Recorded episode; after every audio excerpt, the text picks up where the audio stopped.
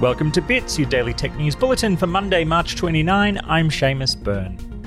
Nine Entertainment has been hit by a major cyber attack that crippled its ability to broadcast live television on Sunday. Its Sydney headquarters saw computer systems taken down, resulting in the cancellation of live broadcasts, including the Today Show and the NRL Footy Show. There are mixed reports on whether it is a ransomware attack or something else.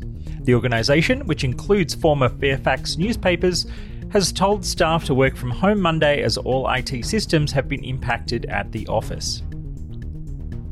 Microsoft has announced that the Exchange server vulnerability that was attacked heavily in early March has been patched across 92% of all servers.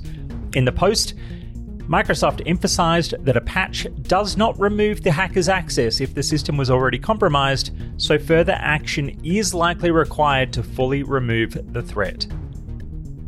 In other threats, Apple has released a new update that all users should install immediately for iPhone, iPad, and Apple Watch to patch an actively targeted security exploit that can be triggered by simply opening an exploited web page. Update 14.4.2 for iOS and iPad OS and 7.7.3 for WatchOS is available now for all device models released through roughly the past five years. One more hacking story today with news a credit card hacking forum has itself been hacked.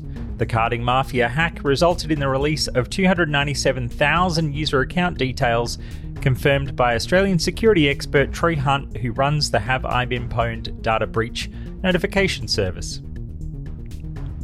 After revealing a high tech science fiction style face mask at CES 2021 in January, Razer CEO Minliang Tan has said the company will go ahead and produce the N95 respirator.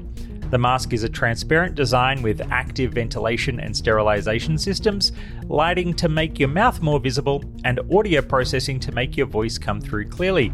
And it has a real cyberpunk chic. No release timing has been announced. In science, a Yale University research group has developed a new bioplastic that is derived entirely from wood powder that breaks down in just three months. The material, made from lumber mill waste, offers a mechanical strength that suits use as plastic bags, wrappings, and is stable for use carrying liquids and resistant to UV light.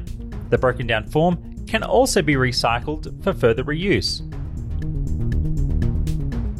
Christopher Eccleston is making a comeback in his role as Doctor Who in the form of a new series of audio adventures. The Ninth Doctor, notably absent from the anniversary special in 2013, will feature in a four volume series available on CD, for download, or even as limited edition vinyl.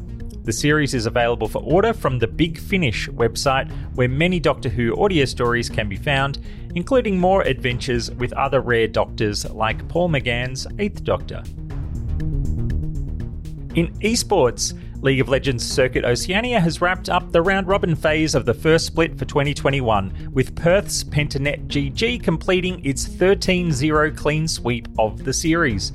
A top 5 playoff series now begins on Tuesday night for the next two weeks between Pentanet, Peace, Dire Wolves, Order, and the Chiefs, with the winner confirming a seat at the Global Mid Season Invitational. And that's your Bits Bulletin.